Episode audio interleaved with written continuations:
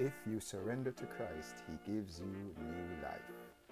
Lincoln here from Turn to Burn, FamTFamily.com's Transformational Man Cave, continuing on our Turn to Burn Discipleship Power Book Tour.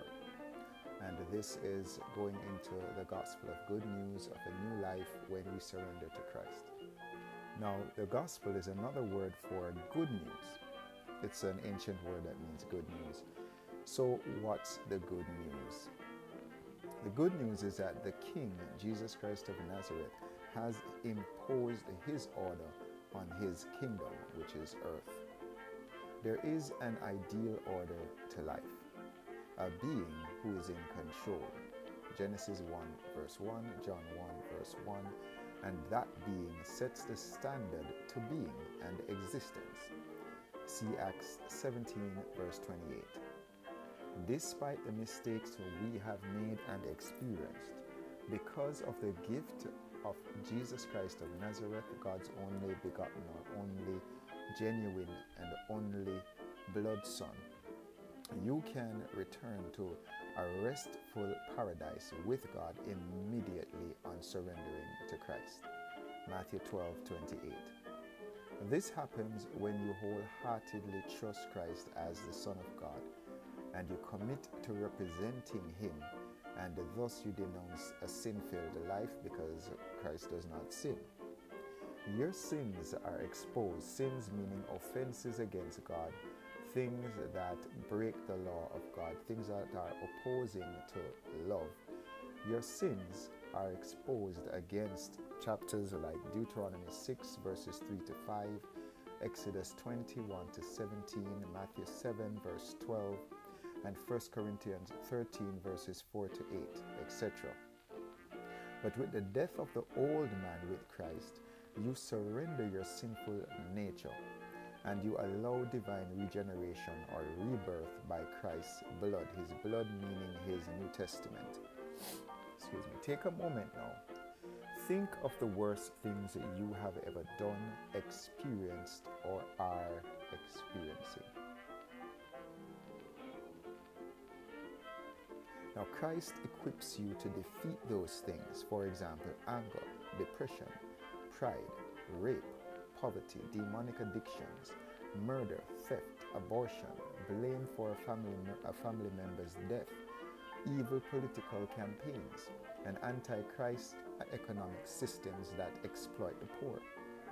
Solely in Christ, you can live in a consciousness or an awareness that is higher than the things we see and physically experience. And we can re enter a mental and physical reality above all negative manifestations. That is, we can re enter the Garden of Eden daily.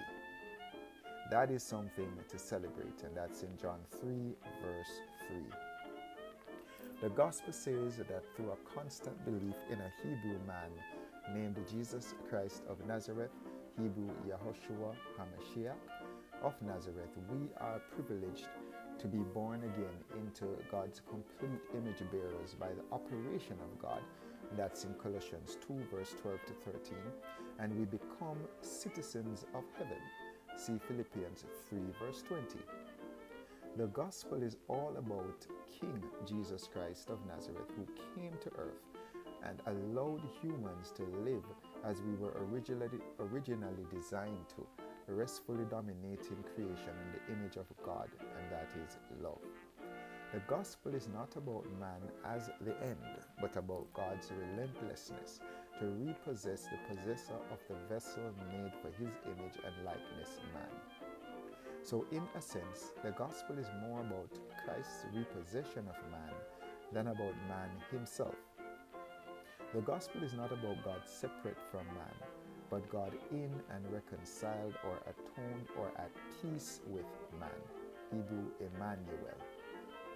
Even though we have all prefer- perverted God's image, Romans 3, verse 23, Jesus Christ has designed what we think is the greatest ripoff, quote unquote, ever when we believe that is his rest or lies on the conviction that Jesus Christ is the Son of God and we decide to stop sinning. See Matthew 4, uh, verse 4, 2 Chronicles 7, verse 14, And then we decide to pursue Christ. Luke 9:23, which means to forsake our old life.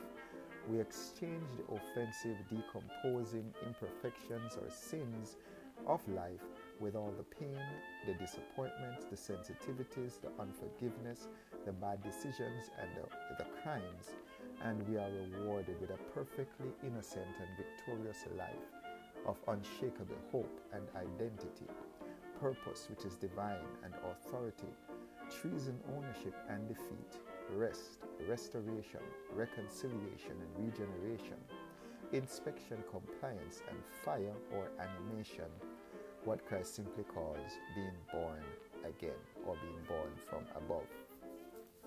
We are then equipped to live in intimacy with and subjection to Christ and passion in loving Him and to inspire others to do the same in anticipation of a time of divine reward and reckoning. The gospel is the story of heaven's invasion of earth, more so than earth's evasion of hell a restful kingdom of innocence, peace, and joy or bliss has conquered an outdated, the laborious, spiritually tedious, and irrational system of darkness or anti love. You are now invited to accept your invitation into this kingdom by being born again and leading others to share this privileged experience. We're going to be continuing on our Turn to Book Discipleship tour in a coming episode, possibly tomorrow if life is spared, we'll be going a little bit more into the Turn to Burn headlines where we have seven headlines that breaks down this great transformational news into a little bit more what we hope is bite-sized pieces for you to chew on. We encourage you to have a great day crushing illiteracy in your families as males or effeminacy and if you're not a male but you're a male supporter, someone who may have young, young men in your family, boys or nephews, we encourage you to be a part of our campaign here to encourage manliness, messianic manliness, which we think is real manliness. So why rob God in this world of you and your family? And until next time, be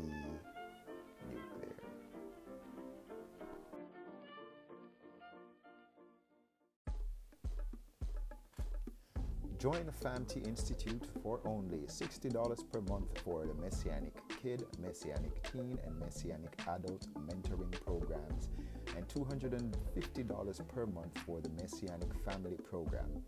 Personal sessions are available for $100 per session. We look forward to have you join the conversation at the FAMT Institute at famtfamily.org.